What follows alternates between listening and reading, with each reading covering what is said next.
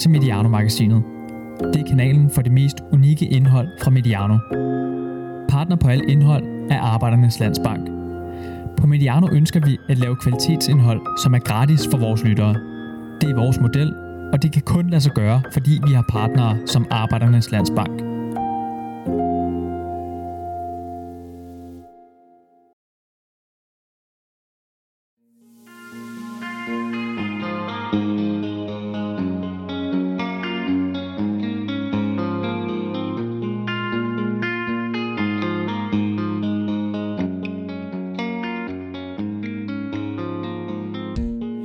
Adam Møller Gumar, er født i 1983, og jeg har tilrettelagt denne udsendelse.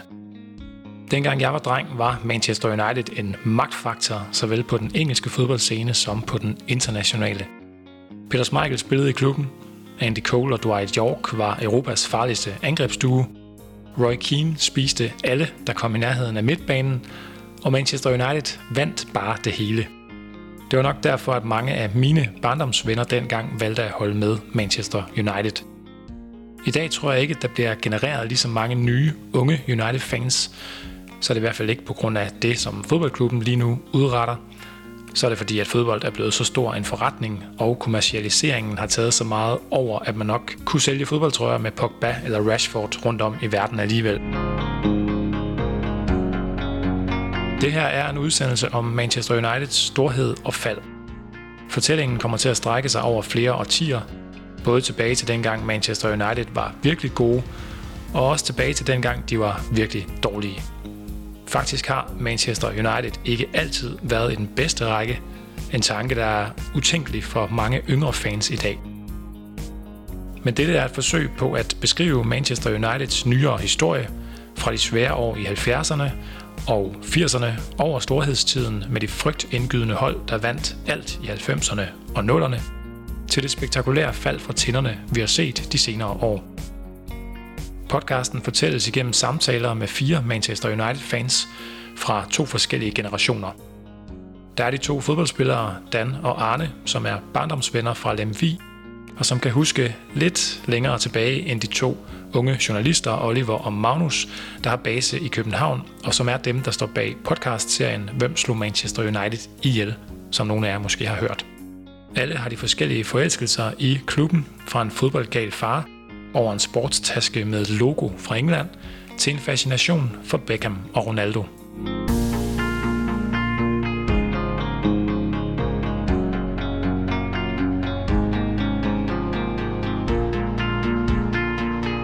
Jeg hedder Oliver Bod Larsen, født i 1994, og øhm, jeg blev fan af Manchester United en gang i starten af nullerne. Øhm, uden helt at være sikker på det, så tror jeg, det spores tilbage til en fascination af David Beckham.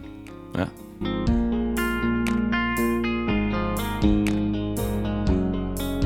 Jeg hedder Magnus Kraft. Jeg er født i 1996. Jeg kan datere min øh, United-sympati tilbage til februar 2006, hvor jeg som 9-årig blev meget fascineret af sådan meget ungt og velspillende Manchester United-hold anført af Wayne Rooney og Cristiano Ronaldo. Mit navn er Anna Grønbæk og er født i 1967, men øh, jeg blev først, eller allerede fan af United i midt i 70'erne, hvor jeg fik en sportstaske, da jeg var startet i skole, af mine søstre, som havde været øh, et halvt år i England og arbejde. Og da de kom hjem, så har de, øh, så har de en taske, en sportstaske med hjem til mig, og det er med et øh, United-logo. Så, så det var derfra, at min, min livslange kærlighed til United opstod.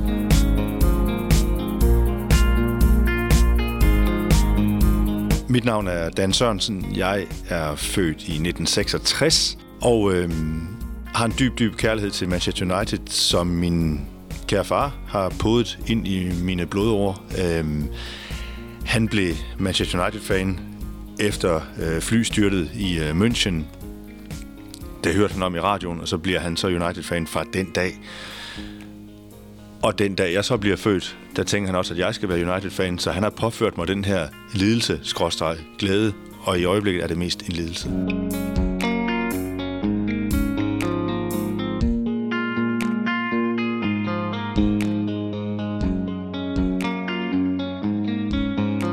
Folk tror jo ikke, at, at jeg er, er helt rask, hvis jeg, hvis jeg fortæller, at jeg ligger hjemme på stuegulvet og skal, skal ligge i en bestemt stilling og så videre. Jeg må ikke flytte mig, hvis, det, hvis, de, vi, har, hvis vi er kommet foran og så videre, fordi så ved jeg, at hvis jeg flytter mig, så er det formentlig min skyld, at, at modstanderen udligner og så videre. Og det er jo fuldstændig irrationelt. Altså totalt. Jeg kan jo godt selv høre det. Prøv lige at tænke.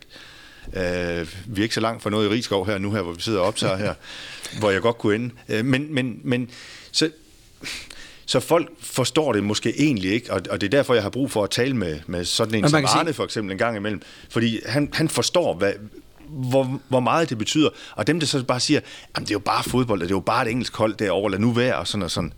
Men det er det ikke bare. Det, det, det er bare mere end det.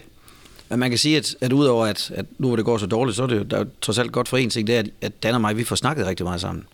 Uh, vi får snakket meget mere sammen, end når det har gået rigtig, rigtig godt for United, fordi at, jamen, der var det ligesom en selvfølge, og der, man ikke, der svævede man bare sådan lidt på en lyserød sky, men nu har vi jo faktisk, hvor, hvor mærkeligt den lyder, øh, brug for at være øh, lidt i terapi hos hinanden for sådan at, at få snakket tingene igennem, og fordele den her passion. Altså, den kan ikke dele med andre. Nej, fordi vores koner har levet med os i mange år siden, ja. men de forstår den jo stadigvæk ikke. de forstår det ikke. Altså, øh, og det kan jeg godt forstå, at de ikke forstår. Ja, altså. præcis. Men, men, men hvor kommer den fra? Hvorfor England? Jamen, tipsfodbolden, altså tips lørdag, altså der var jo ikke fodbold i fjernsynet, andet ved, altså, øh, Borussia Mönchengladbachs kampe blev sendt øh, for skudt, og man skulle være heldig, hvis man fik lov til at, at sove lidt før, at øh, kampen blev sendt for skudt kl. 22, så man kunne se øh, danskerne spille mod Real Madrid. Altså, der var jo ikke meget fodbold i fjernsynet, så det der var, det var det, der tændte os. Øh, og, og, og, og Dan har en forklaring på, hvorfor han blev United-fan, øh, og jeg, og jeg er det samme, men, men det blev jo øh, initieret af, af, af tipsfodbold. Man er jo til fælles for sådan meget simple ting, og man er især til fælles for gode resultater i, øh, i den periode af ens liv. Nu skal jeg selvfølgelig tale for mig selv, men sådan, det er da klart, det har det givet min United-sympati et ordentligt rygstød, at de første tre sæsoner, jeg holdt med klubben, vandt man Premier League. Altså, det må man jo bare sige, det var et virkelig, virkelig godt hold, og der var den her kerne af den gamle garde med Paul Scholes, Gary Neville, Ryan Giggs, og så var der de nye stjerner, Ronaldo, Rooney osv. Altså, og det, det gjorde bare, at det hold var enormt attraktivt at være fan af. Ja, det var... De spillede enormt god fodbold, enormt angrebslysten fodbold. Der er så afgjort også nogle svære år deromkring, øh, hvor man lige skal finde fodfæste igen, og Abramovic kommer ind i engelsk fodbold og sådan noget. Men, men det er så svært, synes jeg, at spore helt tilbage, hvad, hvad det var, der fascinerede en ved United dengang. Øh, men, men der er ingen tvivl om, at altså, Beckham, som så siden bliver erstattet af Cristiano Ronaldo og en ung Wayne Rooney, der bliver hentet i Everton. Altså, for mig var det sgu godt nok svært ikke at holde af United dengang. De var tosset, og de var underlige, og mega egoer, og Rio Ferdinand, der kommer med cornrows. Altså, der var gang i den. Altså, jeg synes, det var, det var virkelig sjovt.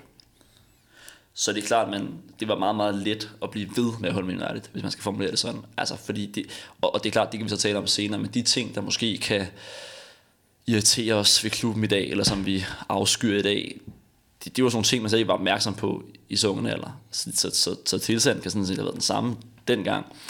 Men der var meget mere, selvfølgelig fordi vi var så unge, meget mere fokus på spillet på banen, for min eget vedkommende i hvert fald, og sådan det, det der lige skete der. Når det gik så godt, som det gjorde, så er det klart, så super nemt at holde med United. For mig var det klubben, jeg blev, jeg blev forelsket i, og så øh, senere, da, da, da, vi får Brian Robson, øh, bliver han ja. sådan et stort øh, ikon. Sådan bliver, bliver han måske sådan den, den første rigtig store for mig, synes jeg. Jeg har også... også tilbage Sammy McElroy, Gordon mm. Hill øh, fra, fra 70'erne, øh, Steve Coppell. Lumakari. Lumakari. Så kom der også Norman Whiteside, altså ja, hvis du sådan skal name Ja, det var fantastisk. Øh, ja, så der, der var nogle øh, store spillere der, men det, først og fremmest var det for mig, var det, var det klubben, jeg blev forelsket i. Mm. Jeg, jeg synes, det var voldsomt. Altså, selvfølgelig også fordi man var teenager, og man havde de, altså, man begyndte at, at nære følelser for, for rigtig mange forskellige ting. Altså, jeg synes, det var, altså, jeg havde, jeg havde weekender, der var ødelagt øh, på grund af United, altså, og på grund af deres øh, trakasserier, det at vi hele tiden var, ja, tæt på, det ved jeg ikke, men vi havde hele tiden drømmen om, at vi var tæt på. Altså, vi havde sæsoner, hvor vi startede med at vinde de første øh, 12-13 kampe. Altså, nu er det nu. Altså, Brian Robson var øh, på sit ypperste. Men, men vi faldt altid tilbage, så der kom altid nogen, der overhalte os til sidst. Altså, jeg, var, jeg var voldsomt øh, ramt af det i de der år. Selvfølgelig også, fordi man som teenager havde rigtig meget tid til at bare gå op i det. Øh, så, så, så jeg var... Jeg synes, det var hårdt. Øh, ikke at være som, som sådan at være teenager, men det var hårdt at være teenager og Manchester United-fan. Øh, og, og det var, det, det var en skæbne, vi delte. Øh, Dan og mig, der, der, der begyndte at lære hinanden at kende i de der år der, og jeg havde en genbo, der, der var fuldstændig, altså hans verden faldt sammen, når United tabte. Altså han er en hel væg tapetseret øh, Hessian-tapet med, med United-udklip, og når United tabte, så hævde han det hele, det hele ned. Og de kom først op igen, øh, når United vandt den næste kamp. Øh, og vi sad med hovedet inde i engelsk radio. Det, altså det, var, det var den måde, vi oplevede det på. Det var at sidde ind og finde øh, øh, BBC øh, på, på mellembølge, og så, og så sidde og følge med i kampene. Og man havde fornemmelsen af, at når der blev stillet om lige til sidst, så var det fordi United havde tabt.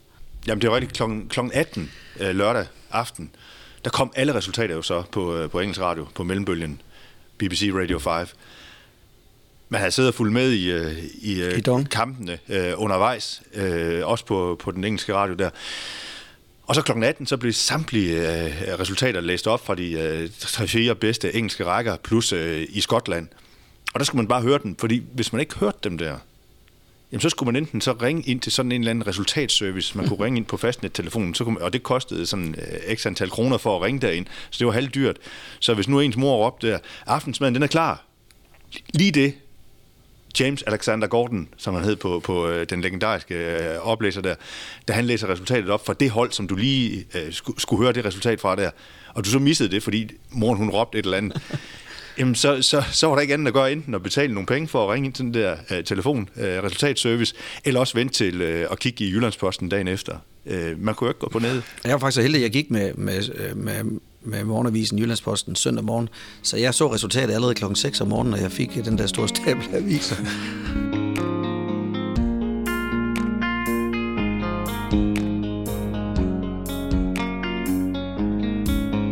Jeg kendte ingen United-fans. For mig var det bare noget, jeg så Nej. i tv og tænkte, men altså, men, men som det er med folk, der bliver fans af et hold, man gør det i en meget, meget ung alder, for de fleste vedkommende. Det var jeg også, jeg var 9 år gammel jeg kan bare huske, at, øh, jeg kan bare huske, at det, øh, det var bare sådan et fedt hold, og det var bare...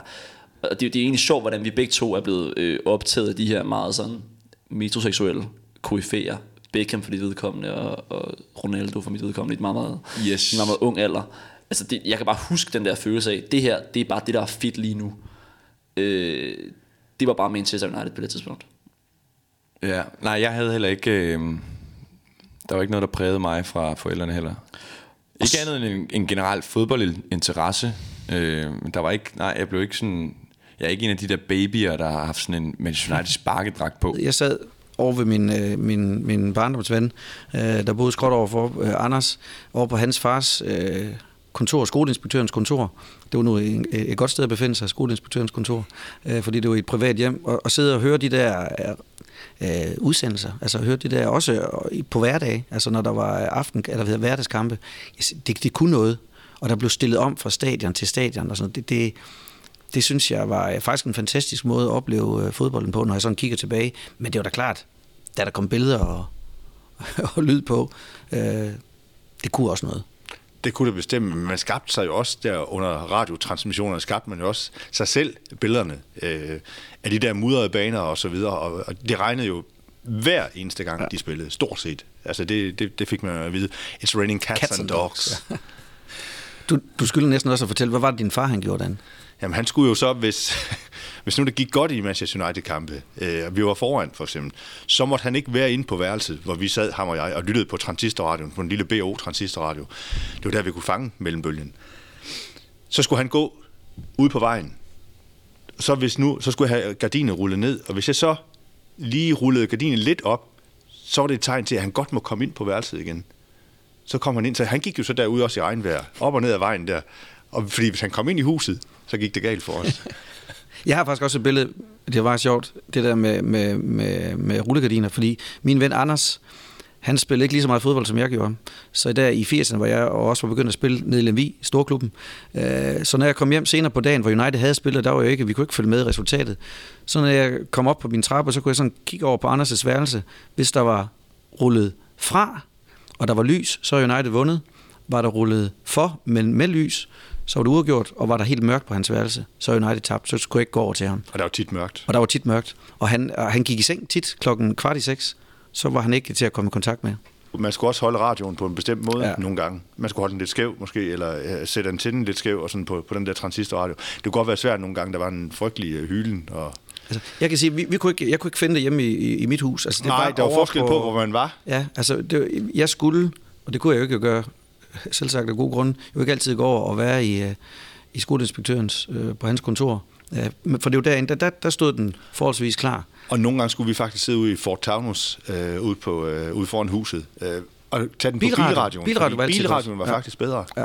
nogle gange end transistorradioen. Ja. Din far kørte også ud i Klosterheden Plantage for at Også få ro det, ja. til at høre, øh, Ja. for at høre det om lørdag. Ja.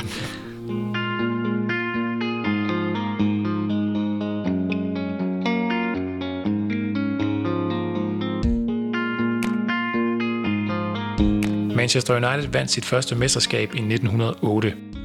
Det forventer jeg ikke, at I skal kunne huske, og heller ikke mesterskaberne, som begyndte at komme på stribe i 50'erne og 60'erne. Men så var der en periode i 70'erne og 80'erne, hvor Manchester United var fuldstændig fraværende fra toppen af engelsk fodbold. Manchester United havde en svær tid i øh, 70'erne, hvor de jo rent faktisk oplever den tort, at de rykker ud. Øh, de rykker ud i 1974, og det er jo kun få år efter, at de egentlig havde domineret også på den europæiske scene øh, med øh, Bobby Charlton, Dennis Law og George Best, hvor de vinder Europakoppen for mesterhold i 1968. Så rykker de altså ud i 1974 og har nogle forfærdelige øh, år i 70'erne og 80'erne, for den sags skyld også, hvor vi er et øh, FA Cup-hold øh, i bedste fald. Det, det, det var FA Cup'en var vores, øh, var vores turnering, var den, som vi kunne drømme om som Manchester United-fans, at vi kunne vinde, øh, fordi mesterskabet lå uden for vores rækkevidde. Dertil var Liverpool alt, alt, for dominerende. Så øh, Manchester United var sådan en... Øh, var en lille dreng i, i, i klassen, trods øh, dens øh, øh popularitet hos, øh, hos øh, mange øh, af verdens øh, fans, øh, som startede helt tilbage fra flystyrtet i, i München, hvor mange får en kærlighed for den her klub, der bliver helt udslettet, hvor hele holdet stort set bliver udslettet. Så, så, så de havde en, en kæmpe stor fanbase, også allerede dengang der i 70'erne og 80'erne, men var, var en lille put i forhold til Liverpool, som var den alt dominerende klub. Øh, og det har godt nok også i op i min øh, øh barndom, øh, givet, barndom og ungdom, givet mig nogle slag, øh, de der kære Liverpool-fans, øh, som, øh, som hoverede. Øh, og hvor United jo en, var lidt af en paudi, Øh, og kun lige brillerede i, øh, i FA Cup'en. Og heldigvis slog Liverpool i 1977 2-1 i en FA Cup-final. Det var, det, var, det var måske sådan den, min, øh, min barndoms, ungdoms øh, øh største triumf, øh, United-triumf. Det er også den, det er, det er jo den triumf, jeg var 10 år, altså det, det er også den øh, kamp, jeg kan huske, altså den der 2-1 sejr. Luma Kai og Stuart Pearson, og hvad det ellers hed, Sammy McElroy. Altså, det, det, men, men det var, som Dan han siger, så var det det eneste, vi, vi, vi for alvor kunne identificere os med, det var øh, FA-koppen. Altså, vi var ikke, øh, vi, vi var så langt fra, øh, fra mesterskab, og, og jeg var også så ung, altså jeg var bare en, en stor dreng, så jeg havde jo heller ikke storhedstid for 68, og de der, de, øh, som det første britiske hold, der vandt øh, Europacom Europacupen for mesterhold, med Charlton og, og Dennis Law, dem havde jeg jo ikke ind under huden. Øh, så, så jeg blev, kan man sige, født ind i, i en tid, hvor United kunne vinde noget i FA-koppen, men, men det er jo klart, jo, jo længere tid vi kom op, og, og man fik fornemmelse af, at United jo også historisk var en stor klub, altså jo ældre man blev, hvor, og det bare blev ved i 80'erne, trods øh, talrige managerskifte og, og, og store øh, køb, altså stor, United havde også et stort indkøb, jeg mener øh, Gordon McQueen og Joe Jordan, som blev købt, var jo nogle astronomiske beløb øh, efter datidens størrelse, men, men det lykkedes ikke for os, altså vi blev bare ved med at, at halte bagefter, som Dan siger, rigtig meget Liverpool, men der var jo også andre engelske hold, der var, der var langt bedre end os. Øh, Aston Villa, Nottingham Forest, Everton. Øh, altså, der var bare mange, der var foran os. da Alex Ferguson han kommer til Manchester United, der sker der jo lige pludselig en forvandling. Altså, han kommer i 86, øh, og forsøger sådan ligesom at få os tilbage på, på, på sporet. Øh, han øh, startede jo... Øh, deres ungdomsarbejde havde været katastrofalt ringe øh, indtil da. Det begynder han at revolutionere, øh, hvor han øh, ansætter nogle dygtige ungdomstrænere øh, og begynder at, at tillægge det en værdi, at vi også skal have en ungdomsafdeling. Og så er det jo så, at øh, omkring skiftet øh, fra, fra Leeds til, til Manchester United med Cantona i, øh, i 92, efter 92-sæsonen der, der er det jo så, at Cantona kommer som katalysatoren. Vi vinder det første mesterskab. Vi havde smidt øh, mesterskabet i 92 til netop Leeds hvor, hvor Cantona førte hjem til, til Leeds, der, der, der lå det til, til, til, at det skulle øh, være det år, hvor United endelig ville bryde den der forbandelse og ikke have vundet mesterskabet siden 1967. Men så smider vi det så til Leeds, og så er det først, vi får Cantona øh, til klubben, at øh, øh, forbandelsen bliver brudt. Og derfra, derfra, så ser vi os jo ikke tilbage. Der sker jo det, at, at ikke, ikke sådan et, et tilfældighedernes spil, men, men nogle faktorer, som, som vi også har været inde på, øh, som Dan nævnte før, med, med, med, med ankomsten af, ja, først af en træner, som havde bevist, at han oppe i Aberdeen kunne, kunne skabe noget, der var der nærmest var umuligt. Øh, og, og det synes jeg også, at det var det, han, han gjorde i United også. Øh, han, han gjorde noget, der var umuligt. Det har vist sig at være rigtig, rigtig umuligt i, i to årtier, og så gør han det muligt. Og så havde han den rette kombination af Cantona, øh, Class of 92 og alt det der. Så, så, så på den måde var der de rigtige... Øh, og det, at United i forvejen var en stor klub, altså stor fanbase og stor opmærksomhed, og sådan, altså der var rigtig meget, der kom den rigtige medvind på det rigtige tidspunkt, og så blev de jo bare katapulteret ind i, ind i og op igennem 90'erne og, og 0'erne. Men vi skal lige huske på, at Ferguson, Alex Ferguson havde bevist sig op i Aberdeen også, hvor, hvor, hvor han var en rigtig god øh, træner, og, og det tegnede også godt i Manchester United, men vi skal alligevel huske, at, at de første år under Alex Ferguson var rigtig, rigtig vanskelige i Manchester United. Han var et mulehår fra at blive fyret i virkeligheden også, øhm, og han taber 48 kampe i de første fire år af hans regeringstid i Manchester United, og spiller 47 uafgjort. Det vil altså sige, at han taber 12 kampe per sæson, sådan i, i gennemsnit, de første fire sæsoner, øh, og, og næsten 12 uafgjorte kampe også. Så det er jo ikke mange sejre. Altså, så er det måske tilsvarende antal sejre, han nogenlunde har, omkring 12, 13, 14 stykker. Så, så det er jo ikke fordi, at det var glory, glory days øh, de første øh, år under Alex Ferguson for de første fire år var, var, var, var bestemt øh, brolagt med øh, besværligheder. Manchester United tog tilløb til at komme helt tilbage på tronen igen i 1991-92 sæsonen, hvor man blev nummer to efter Leeds, og så kom titlen så i hus igen i 92-93, hvor de vandt foran Aston Villa og Norwich. To andre klubber, hvor man i øvrigt også kan tale om et fald for tænderne. Men sådan er det jo i fodbold. Det går op og ned. Manchester United vandt mesterskabet i alt seks gange op igennem 90'erne. Det første mesterskab var fantastisk i 93, så vi havde ventet på det i, uh, i rigtig, rigtig mange år. Så det første mesterskab er fantastisk. Vi ser det faktisk. Ja, vi ser det sammen. Vi er jo blevet mester uden at spille. Ja, det er rigtigt, ja. Vi skal vores, ikke vinde den kamp, vi ser. Vores, nej, vores nærmeste rival har jo sat point til i weekenden, og vi skal først spille en mandag, mandag aften. aften ja. øhm, på Old Trafford hvor vi så vil kunne sikre os mesterskabet. Men allerede om søndagen, der bliver vi så mestre. Øh, og så øh, var det sådan lidt en underlig følelse, så vi, vi, vi samledes, øh, Arne og jeg, faktisk sammen med Morten Brun ja. også, øh, for at se, at vi sådan selv lige tog mesterskabet også gjorde den færdig. mandag aften, og det gjorde vi så. Ja. Øh, og det var, det var øh, en voldsom forløsning, øh, kan jeg huske, at da vi endelig får det første mesterskab, hvor vi, øh, hvor vi jo havde ventet på det så mange år, at vi havde fået pryl af de der Liverpool-tilhængere, for ikke at, at, at kunne vinde det her mesterskab. Og så kommer det så.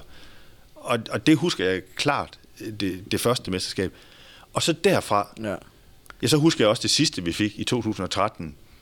Og så dem imellem, sådan, jo, selvfølgelig husker jeg dem, men de står jo slet, slet ikke lige så klar som, som, som, som det der. Fordi så blev det sådan lidt en, ja, det Nå ja, men det er jo bare noget, vi gør. Ja. Det er jo bare noget, vi gør, fordi vi kan. Så mm. vinder vi bare et mesterskab man oplever det jo lidt på, på bagkant. Men det, der var interessant, var, at for mig, altså i de gode år der, da jeg begyndte at holde med United, hvor vi så ender med de kombinationer, altså det vinder Champions League i, i 2008, altså de, de dyder med Fergie time og alt det her, som, som, som United blev portrætteret som at være i medierne, det korrelerede så fint med det, som man ligesom kunne forstå, United havde været engang. Ja, det var et ungt hold. Ja, præcis. Vi også, øh, så, øh, ja. så når jeg så øh, videoklip fra finalen i 99 for eksempel, så, så var det helt i tråd med det, som jeg så United som på det tidspunkt.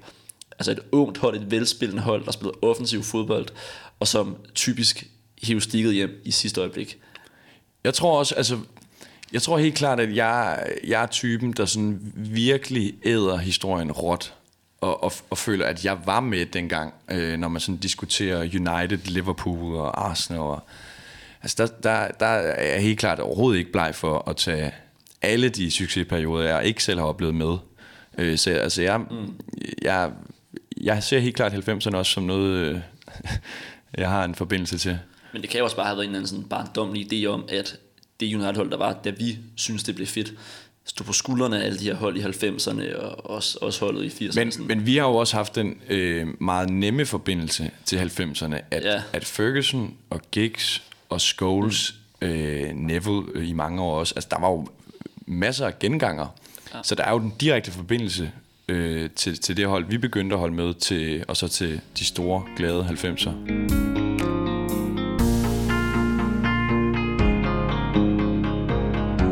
Nogle af de Manchester United-hold, som flere af os kan huske, og hvor mange begyndte at holde med i klubben, er nok 90'er-holdene. Blandt andet husker vi dem her i Danmark, fordi de havde en stor dansk målmand i 90'erne. Vi havde jo Peter Schmeichel på, på mål, som, som var en øh, fantastisk målmand, og måske verdens bedste målmand. Og så havde vi et midterforsvar med øh, Steve Bruce og Gary Pallister, som også var, var virkelig, virkelig, virkelig godt. Øh, og så havde vi Cantona længere fremme på banen, og så havde vi suppleret Cantona, så supplerede de, de der Class of 92, Ryan Giggs, Beckham, Scholes, Spot, øh, de to Neville-brødre. Så på den måde, øh, øh, og så havde vi en, en Kanchelskis, øh, Ja, ja. tror jeg faktisk, ja. også, øh, der var der stadigvæk. Lee Sharp øh, var der Ja, han også. er også med i starten der. Øh, Så, så øh, Cantona som den store førerfigur med et øh, solidt øh, fundament øh, nede i forsvaret med Schmeichel, øh, Pallister og Bruce. Jeg kan huske, jeg havde et par, øh, et par målmandshandsker, som lignede Peter Smeichels, som jeg rent meget med i de der år. Så altså, jeg kan helt klart huske, at Smeichel var mega cool. Jeg følte måske også, at han lignede lidt min far. Sådan en mandemand, eller sådan. Jeg kan huske, der var en lille idoldyrkelse der. Han lå bare som sådan et ikon lidt perifært op i, min, øh, barndoms, i mit barndoms sind, tror jeg. Øh, det var ikke sådan, at jeg tænkte, at jeg skulle være målmand. Øh, bestemt ikke. Men jeg tror, det var det, der gjorde, at jeg var lidt draget til Manchester United til at starte med, og så siden blev det David Beckham. Jamen, jeg tror, at Peter Schmeichel har haft en kæmpe betydning for, ikke nødvendigvis for, for uh, Arne og mins mm. generation, fordi vi var allerede uh, United uh, supporters på det tidspunkt der. Men jeg tror da sådan, for de der uh, knægte på, på 10-12 år, og sådan noget der, som, som begyndte at sådan skulle, skulle finde sig et ståsted, skulle finde sig et hold i, i England, der tror jeg, at Peter Schmeichel har haft en kæmpe betydning, fordi han jo også havde en kæmpe betydning for Manchester United. Han var jo verdens bedste målmand også på det tidspunkt, og, og, og et stort ikon også for Manchester United, og, og hans karisma, presence osv., og Michael var, var jo også enorm, og, og, og, og havde jo et eller andet, der, der, der appellerede til os øh, som danskere, den der store viking og sådan, så øh, jeg tror, at han har haft en, en, en voldsom stor betydning også for, for, den, for den generation, der kom efter os, øh, øh, når man sådan tænker på fanbase. Og jeg tror også, han, han kom jo også med, med et, med et øh, uh, EM-mesterskab i 92. Altså, den bærer han jo også med sig ind. Altså, den, den triumf, øh, og, og ham som målmand, og straffesparkskonkurrence mod Holland, og øh, Altså, det gør jo også, han, han har jo allerede mange følger, hvis man kan sige det på, på det mere moderne sprog. Øh, så jeg tror, nogle af de følger, de røg jo så med til Manchester. Øh, og, øh, og det var for os, tænkte jeg, det var da bare et, et, et ekstra, en ekstra kolorit, at der, der kom en dansker, og han, og han så også var så god. Øh, det var jo også fedt i 80'erne, vi havde øh, Jesper Olsen og, og John Sivbæk. Det var da også sjovt, at der var danskere. Det var også specielt. Det, det var da noget, der var fantastisk, at ens øh, klub også havde en dansker. Så, så for mig var det også stort, at, at Michael han, øh, han kom til United. Klubbens historie betyder um, meget, synes jeg, men, men omvendt kan det også tit blive lidt en kvalm affære. Øhm, og i de år, hvor det, hvor det gik, altså de seneste, her, det er jo ikke så lang siden, men, men i den her periode, Liverpool har haft, hvor det er gået rigtig dårligt for dem, nu går det jo desværre rigtig godt, men den periode, hvor det gik dårligt for dem, der var de jo enormt refererende til historien. Øh, og, og det er sådan, og United-fans er begynder, begynder jo lidt på det nu, og så bliver ved med at henvise til alle de der gamle mesterskaber. Og det, altså, det er klart, man skal også styrke historien, bestemt, men, men for mit vedkommende er jeg meget opmærksom på, at det ikke begynder at blive sådan alt for bagstræberisk. Klubben har så også en træner, der dyrker det der rigtig meget. Det gør selvfølgelig også, at det bliver endnu mere udtalt.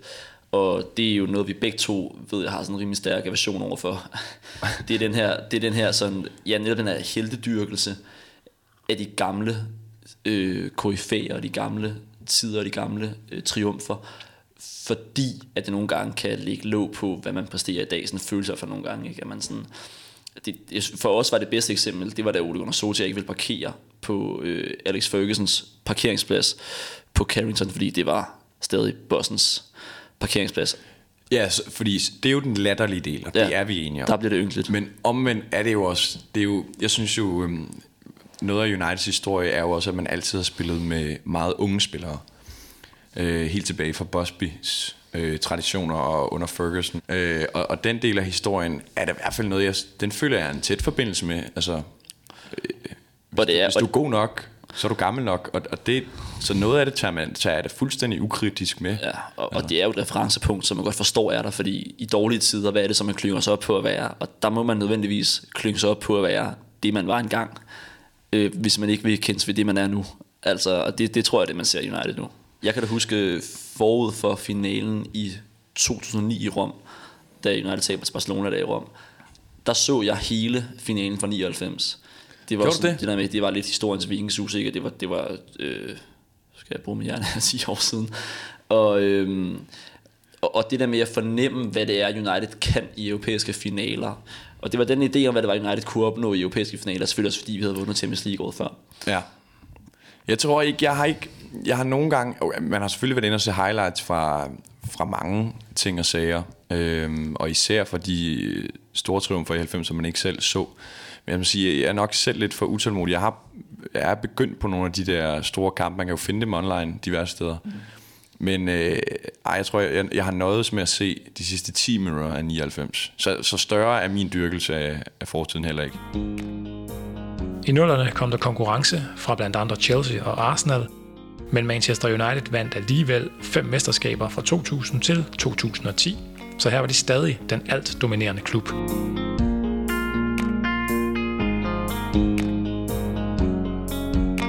De fleste United-fans er jo nok enige i, at, øh, at det hold, vi havde der fra, fra 7 til 9, øh, kunne måle sig med, med det i 99. Mm. Men, men omvendt synes jeg også, der lidt er en, en følelse blandt United-fans af, at, at det i 90'erne var noget helt, helt særligt. Og det er da også klart, altså når man har et, et kul af, af egen avl, der bryder igennem, som, som sikrer klubben de største trofæer i, i fodboldens verden. Altså det, der må jo være noget specielt ved det. Men det, men det er bare ikke rigtig noget, man sådan sidder og forholder sig til i momentet. Altså fordi når vi så Carlos Tevez, Ronaldo og Rooney bare altså kamikaze-angreb på mm. hvilket som helst angreb, nej, hun skulle forsvar i Europa, så var det jo med den samme glæde. Mm. Øhm, Og, og så var det den samme træner, og det var det, jeg tror, der var så... Det var det, der adskilte United fra resten, for der var også andre gode hold.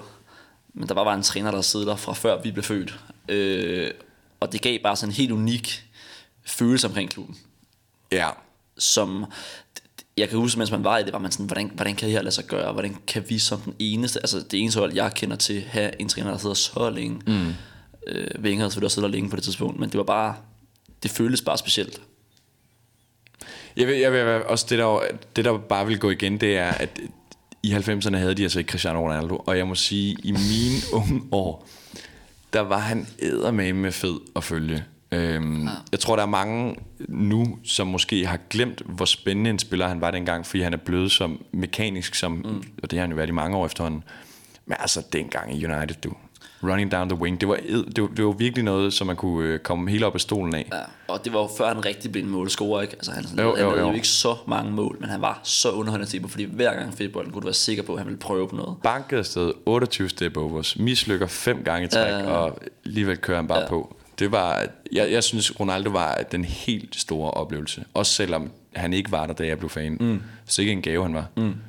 Øh, altså, 90'er-holdet var jo meget britisk orienteret med Class of 92, øh, plus, øh, plus andre jo, men, men det var primært britiske spillere, så, så, så nullerholdet, holdene var, var, var, havde et lidt mere europæisk øh, tilsnit, øh, og, og, og spillede en, en, og selvfølgelig udvikler spillet sig, øh, hele tiden har spillet den fodbold, som bliver spillet på det tidspunkt, så det er jo svært på den måde sådan at sammenligne.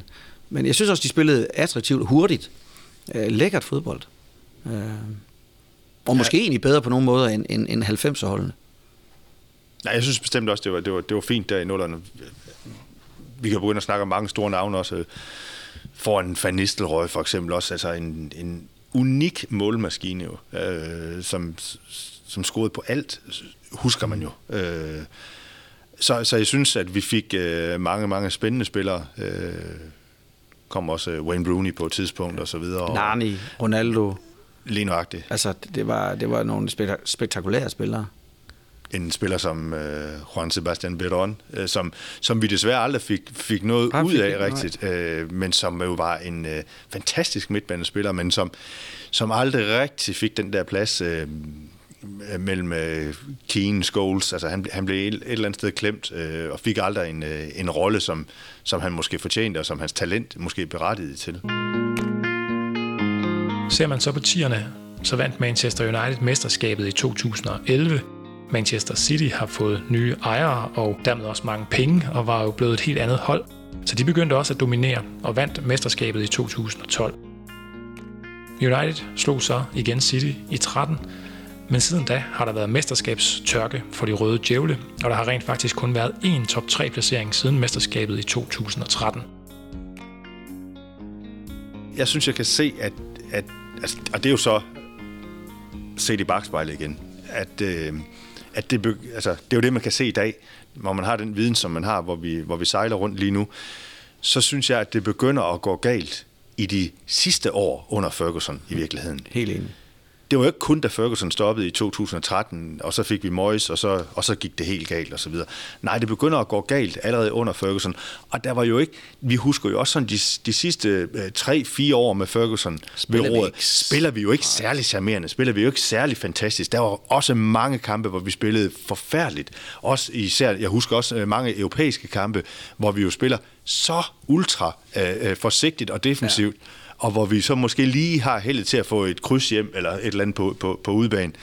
Fordi i virkeligheden spiller vi ikke, øh, spiller vi ikke mange øh, øh, champagne øh, galop øh, forestillinger. Overhovedet ikke, synes jeg, der under Ferguson. Og, og det er det er jo egentlig også øh, halvsøl, og vi, og, vi, og vi klarer os igennem, og vi får rigtig gode resultater stadigvæk. Det får han, og han får også øh, mesterskab i 2013 i hans sidste sæson og så videre.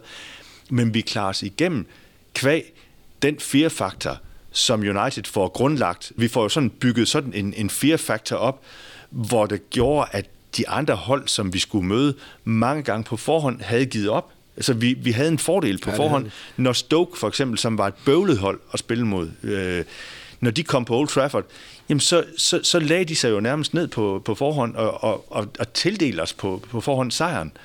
Øh, så, så vi fik noget foræret kvæg vores øh, historik der, øh, som, som gjorde, at, øh, at, at det blev lidt lettere for os, end, end det måske i virkeligheden burde have blevet, fordi vi, så, så gode var vi heller ikke. Der var allerede begyndt at komme nogle advarselstegn. Ja, og vi har tit snakket om den, at, at billedet af, at han sådan lige pressede det aller, aller sidste ud af hans egen tid. Altså det der mesterskab nummer 20 blev, øh, blev vigtigt for ham. Sådan ser, det, sådan ser det i hvert fald ud øh, efterfølgende, at, at det blev, var mere vigtigt for ham, at, at at han fik det, end at United egentlig stod klar til den næste træner. Ja, for det var han, ligesom, han så fandt Persie til at, han, at skaffe sig det mesterskab. Og så scorer han 25 mål, og så får vi det mesterskab. Og vi vinder rigtig mange kampe med et solidt, stærkt forsvar med, med Ferdinand og Vittis, der sådan lige får det klemt det sidste ud af sig, holder Evra. rigtig mange...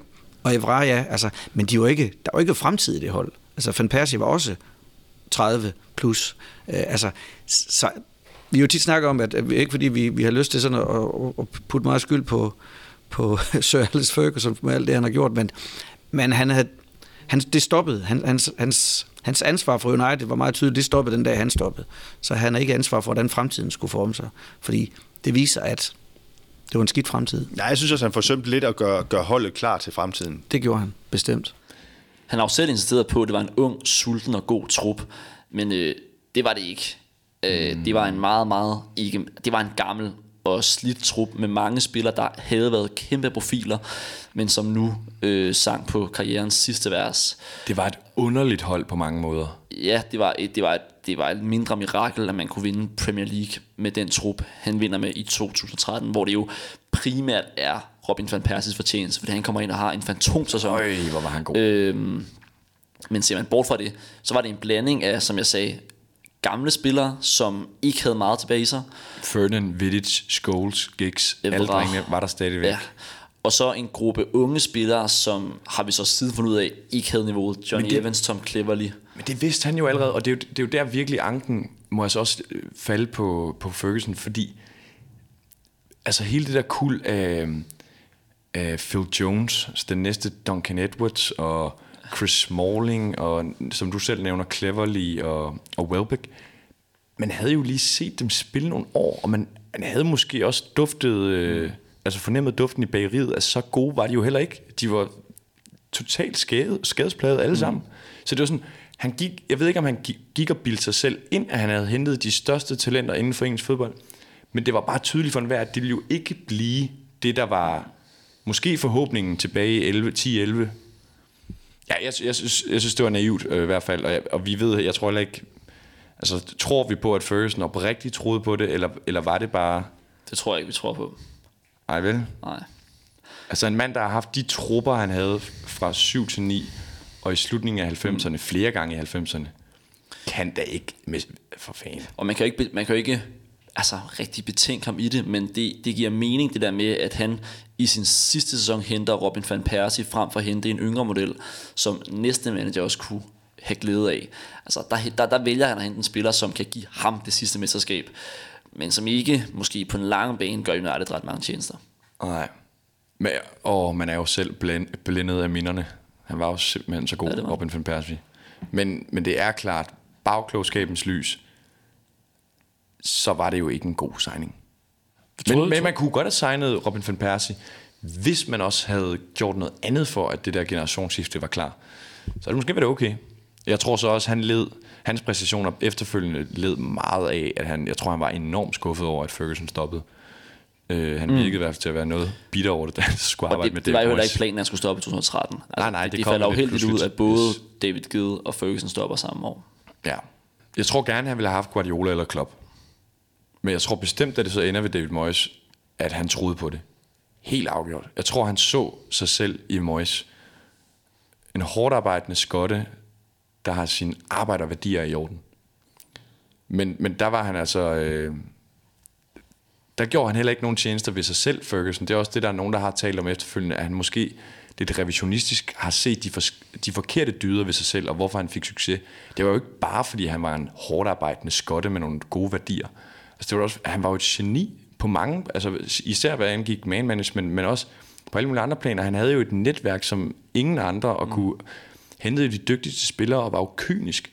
Altså, der var jo ikke rigtig noget, men han så noget i David Moyes, helt klart, som han så i sig selv, men det var bare de forkerte ting. Jeg tror, han troede på ham. Jeg har tit tænkt på, hvad er hans rolle egentlig i dag, og, og, og hvor er han egentlig henne? Er han tæt på- fordi på hvor, hvor, han egentlig, hvor er han egentlig henne? Hvor, hvor, hvorfor sejler det sådan rundt nu her, hvis, hvis han er der, hvis han har en betydende rolle? Så han, jeg tænker, har han en betydende rolle, eller har han ikke en betydende rolle? Fordi mm. hvor er han egentlig nu i, i, i det her spil her? Hvor er han henne i de her dage, hvor vi, hvor vi, hvor vi ligner en katastrofe? Jo? Altså, hvor er han? Så, så det, altså, Og ikke, at han skal, ikke, at han skal bære noget Nej, ansvar han for, at det, at det går, det. som det går nu, og så videre, men, men, men hvor er han? Og det er klart, at, at, at der bliver kigget tilbage i historien, der bliver kigget tilbage på, på det, han kunne, øh, og, og, og kan man erstatte det, altså ved at få Ole Gunnar Solskjaer ind, jamen det er jo en af hans disciple, han har også været ungdomstræner og, og assist, eller hvad hedder det, anholdstræner, og Mike Phelan, der er kommet ind, som var assistent igennem rigtig mange sæsoner med, med Ferguson. Altså, så på den måde er han der jo stadigvæk. Men det er spørgsmålet om, om det er det rigtige. Altså, ja, om, det ikke det er bare sådan en skygge, skyggekabinet, der, der, der kører videre. Det, det er svært for os at finde ud af, jamen, har Ole Gunnar det, der skal til? Eller er han, har han det, der skulle til for at komme ind, fordi han var nærmest sådan en protégé for Alex Ferguson? Eller det, det, det er svært at vide. Så, så han har i hvert fald på den måde lagt sin klamme hånd ind i Uniteds fremtid, fordi hver eneste gang, det er gået dårligt under alle de her managers, så har man jo fundet ham med kameraerne siddende op på, på Old Trafford. Og, og det er jo fair and square, at han får lov til at sidde og se Uniteds kampe, men måske ville det have været bedst, hvis han slet ikke var der. Fordi det der spøgelse, øh, der sidder deroppe øh, og, og, og hviler. Altså, der er sådan en eller anden, der er et eller andet, der, der, der ikke er helt sundt for de næste managers. Ja, han så headhuntede David Moyes altså, som sin afløser. Det var... Ah, det var måske også et af, det var ikke et af hans finest moments, tænker Nej. jeg. Jeg synes, jeg synes ikke rigtig, blander han sig. Han var faktisk på Carrington forleden. Et klassisk Ole Gunnar Solskjaer move at hive The Boss frem. Jeg synes ikke... Jeg, Nej, han gør ikke. Jeg, jeg, synes, jeg synes, hans rolle efter 2013 har været sådan reelt en, en parentes, og ikke noget, der hverken kan forsvare øh, Uniteds fald eller noget som helst andet. Jeg synes, det har været... Altså sammenlignet med andre, øh, altså Paul Scholes evindelige mukken over de nuværende spillere og mm. Andre koryfærer, der konstant hyler om moderne fodbold, så synes jeg, at Ferguson er meget god til at klappe kaj. Det er yeah. svært rigtigt at være sur på ham, fordi han har gjort alt det, han har gjort for klubben, fordi han jo vinder mesterskabet i sin sidste sæson. Hvis du vinder så relativt suverænt, som han jo også gjorde Ja. i sin sidste sæson, så skulle man forestille sig, at selv samme trup burde kunne konkurrere igen næste år. Det kunne Ej, Ej, jo man, ikke. Ja, man kan jo selvfølgelig ikke overhovedet øh, være sur på ham. Altså han forlader jo posten, fordi at øh, hans hustrus søster bliver syg, ikke? Mm. Og så det er jo sådan, det er jo en meget nobel årsag, og, og netop han, han bliver mester, trods omstændighederne. Mm. Så åh, nej, det kan man altså næsten ikke øh, bebrejde ham.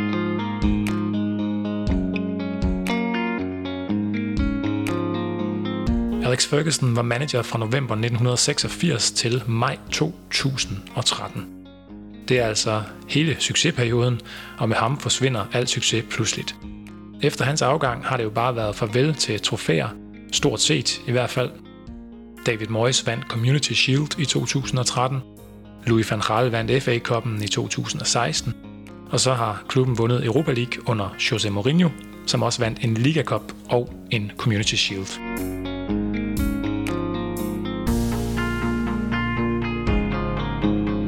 Glazer-familien har haft aktiver i Manchester United siden 2003 og har reelt haft kontrol over klubben siden 2005. De har ansat Ed Woodward som klubbens administrerende direktør.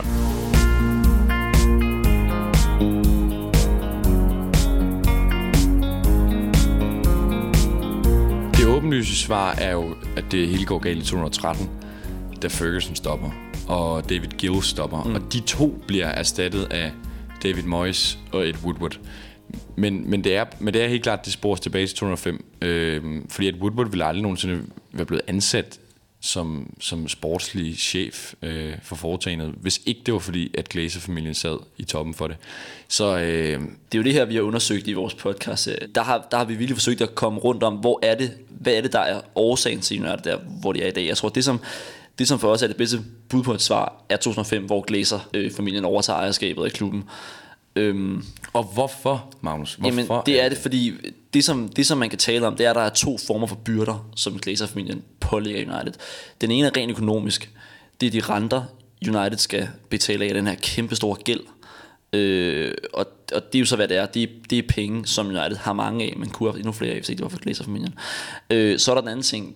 Det er sådan mere kulturel byrde, hvor at Glazer-familien, de belønner de medarbejdere, de har haft med store, vigtige, betydningsfulde stillinger i Uniteds. Ikke bare kommercielle, men også sportslig ledelse.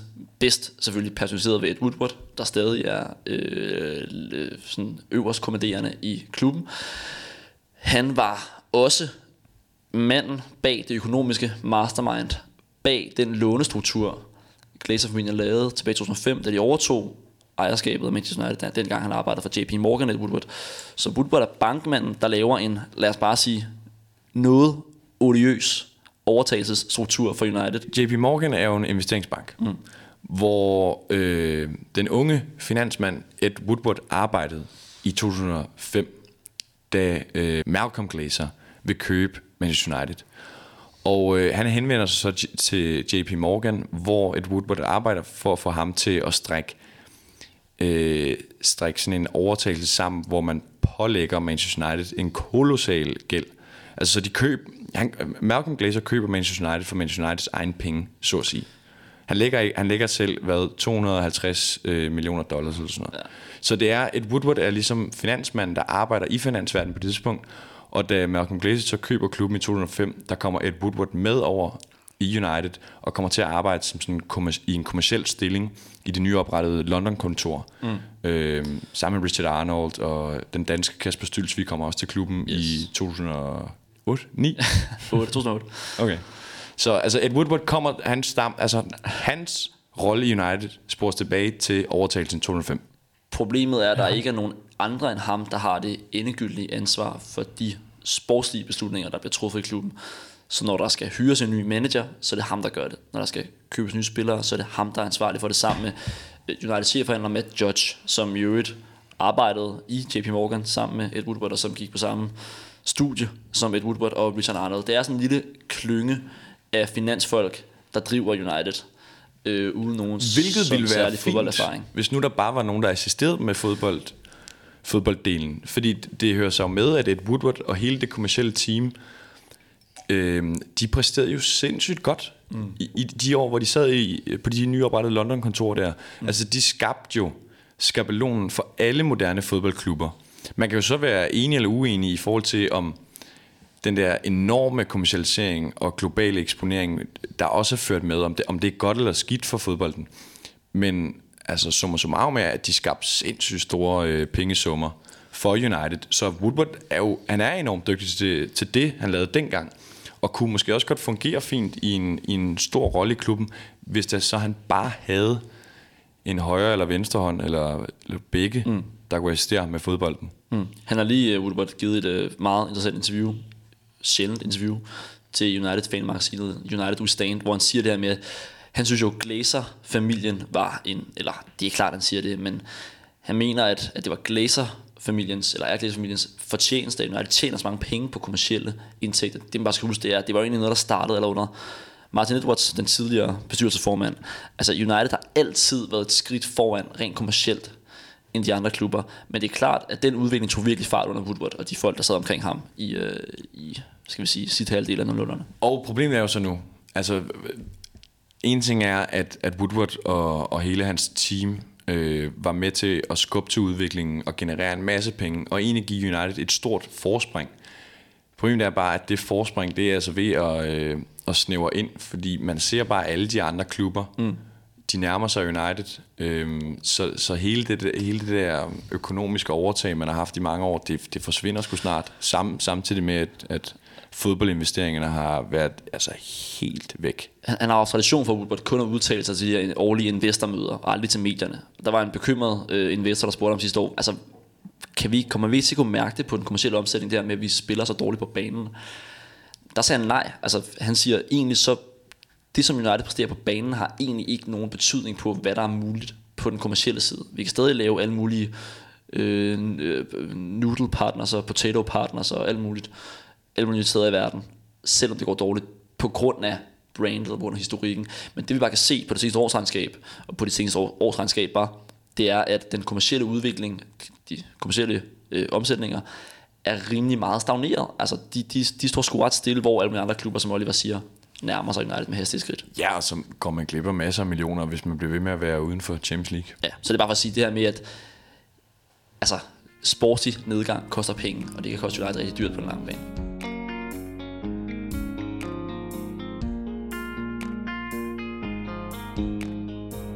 Den klub, vi elsker og havde, øh, Liverpool, jamen de har jo været der, altså det, det, nu har de jo stort set nok vundet mesterskabet, øh, som vi snakker nu her. Øh, men altså, de har jo været der, hvor vi er nu, øh, og, og det tog 30 år. Øh, altså, det, det, det tager lang tid, og, og vi, er, vi er faldet så dybt. Altså, vi er ikke bare lige faldet ud af top 5. Altså, vi bliver nødt til at kigge på den aktuelle stilling. Det er jo sådan et, godt dogme i, i fodboldjargonen, øh, at, at stillingen lyver aldrig. Altså, vi er så langt nede, at lige nu er vi, der hører vi til der. Vi har ikke et hold, der er bedre. Det har vi ikke. Så, så, så det kommer til at tage rigtig lang tid, og der kan vi ikke, der kan vi ikke bruge vores millioner, milliarder. Det tror jeg simpelthen ikke på. Jeg kan bruge, vi kan bruge nogle millioner milliarder på at, at være dygtige til at få ansat nogle folk, som kan ændre på det her. Øh, så dem, vi kan tiltrække, jamen det bliver jo så en Fred, som vi bruger sindssygt mange hundrede millioner på, som jo er stort set fejlkastet til, til Premier League og til United. Altså, brug så mange penge på en spiller, der, der ikke nærmest har haft den eneste kamp, hvor han har haft en afgørende betydning. Det er jo katastrofalt men det er der, vi er. Øh, så der skal, der skal noget andet ledelse til. Øh, jeg har ikke forstand på, hvad det skal være, men jeg tror, der skal noget andet ledelse til, for det er jo dem, der skal afstikke rammerne. Det er jo ikke en, en enkelt manager. Øh, det har historien bevist, at det har de enkelte managers ikke kunne. Altså, Ferguson fik jo fire år til at, at, at drive det i gang, før det lykkedes for ham, og, og, og hang selv på det hængende hår for at rydde ud. Så det tager lang tid det her. Det tager rigtig lang tid. Ja, hvem er det med forstand på fodbold i Manchester United, som, som forlænger kontrakten med en Ashley Young, med en Mata, med øh, Phil Jones, øh, altså bare for at nævne nogen. Smalling var der også længe. Ja, ja, har de også øh, forlænget, som så er lejet ud til Roma nu. Men hvem er det med sin fulde, ved sin fulde fem, der sidder og siger, jamen ved du hvad, han er da en rigtig dygtig spiller. Det fortsætter han, vi med. Han kan da skaffe os et mesterskab. Det er jeg da helt sikker på. Han er, han er medvirkende til, at vi kan, vi kan blive engelske mester igen. Hvem er det, der, der, der siger det til sig selv og kigger sig selv i spejlet om morgenen og, og siger, det, det gør vi lige det her. Og bruger x antal millioner på, på at forlænge deres kontrakter. Hvem i alverden er det? det ej, hvor gad jeg godt at vide det. Hvem er det, der, hvem er det, der lader sådan en som Tai Chong spille? Altså, øh, prøv at høre, om, om, om 30-40 år, så vil han kunne sige til sine børnebørn, Ja, ja, jeg spillede- Chong, jeg har spillet for Manchester United, så siger det, ah far, far, det har du da ikke, det, det kan da ikke passe. Det, var det ikke den der verdens største klub? Jo, jo, men det her, det, dem har jeg spillet. Jamen, hvad sagde du til dem? Jamen, jeg sagde egentlig ikke noget. Jeg, de, de lod mig egentlig bare spille. De gav mig en masse kampe, og så, så fik jeg en, en, en pæn hyre for det. Jamen, prøv at tænke sig. Altså, det, det, det er der, vi er. Det er den slags spillere, vi har. Huha.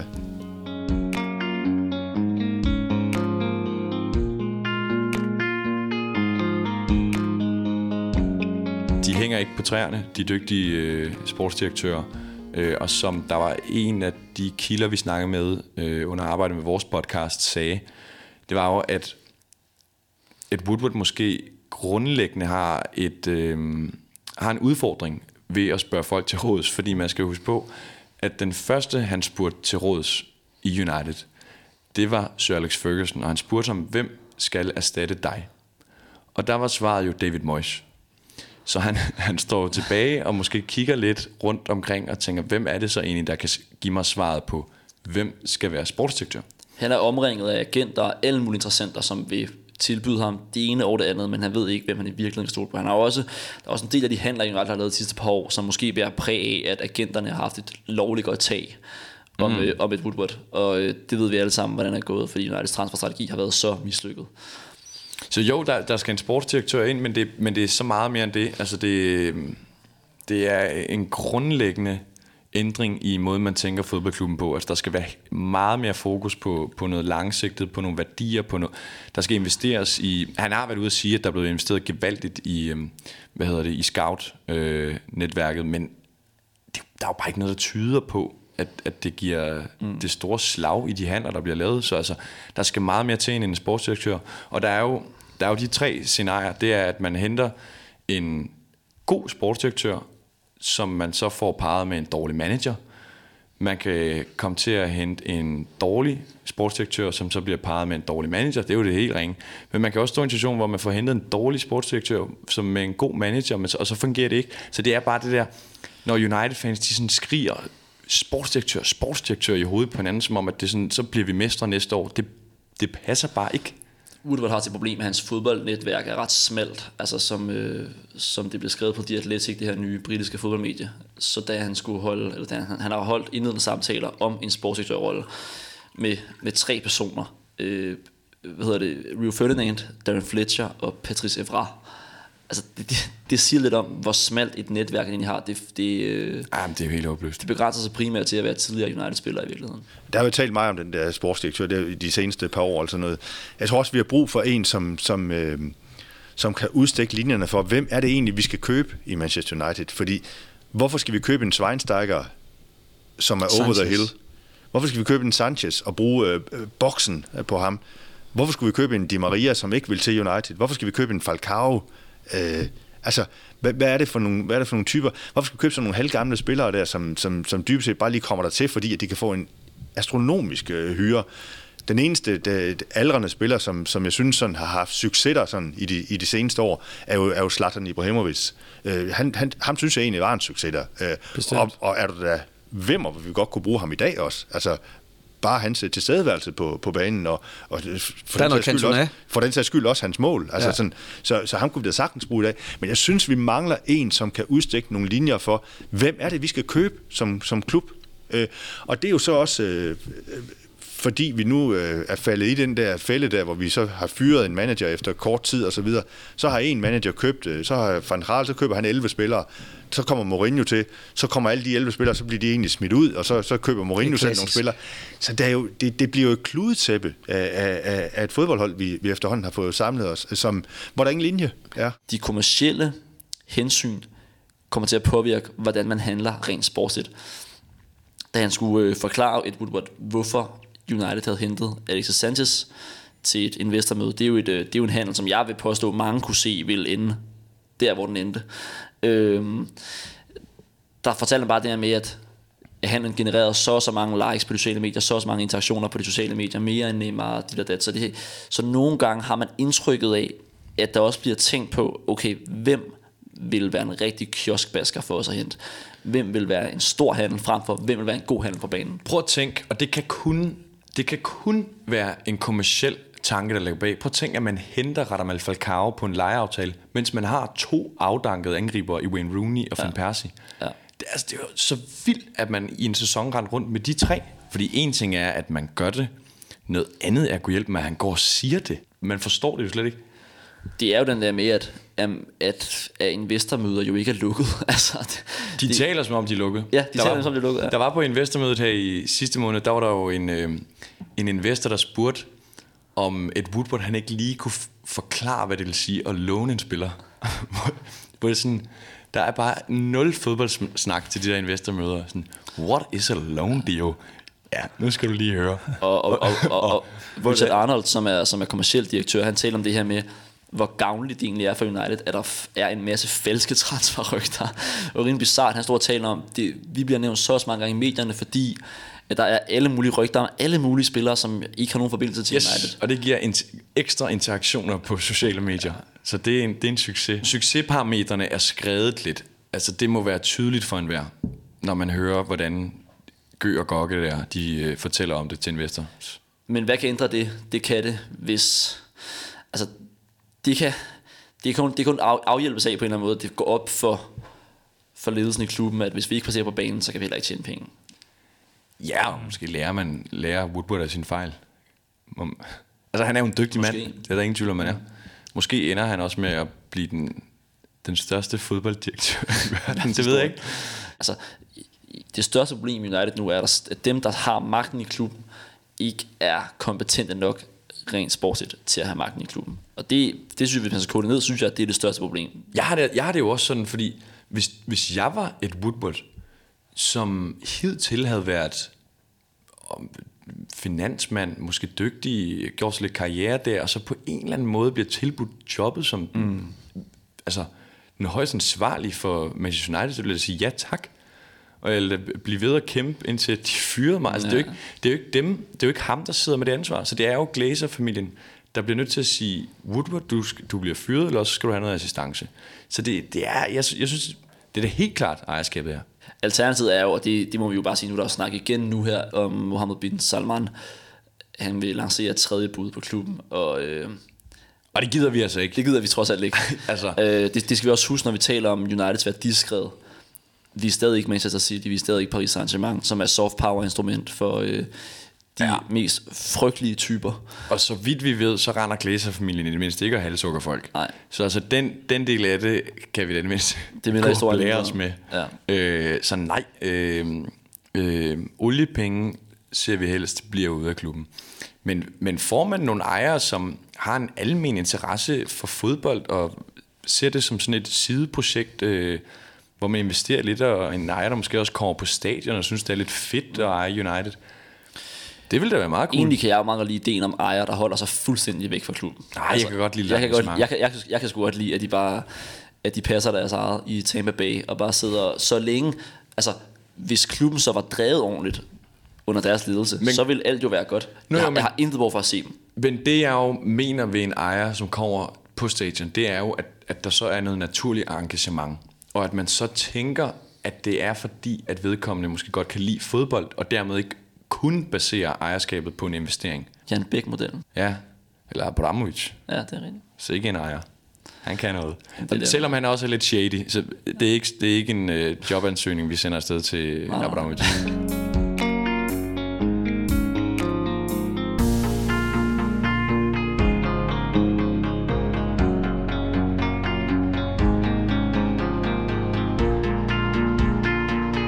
Den forfatning, som vi lige nu, den, jeg har, jeg har sjældent set i den tid, og nu, vi skal helt tilbage til sådan 70'erne, og sådan, for, for at finde os i en, i en lignende forfatning, synes jeg.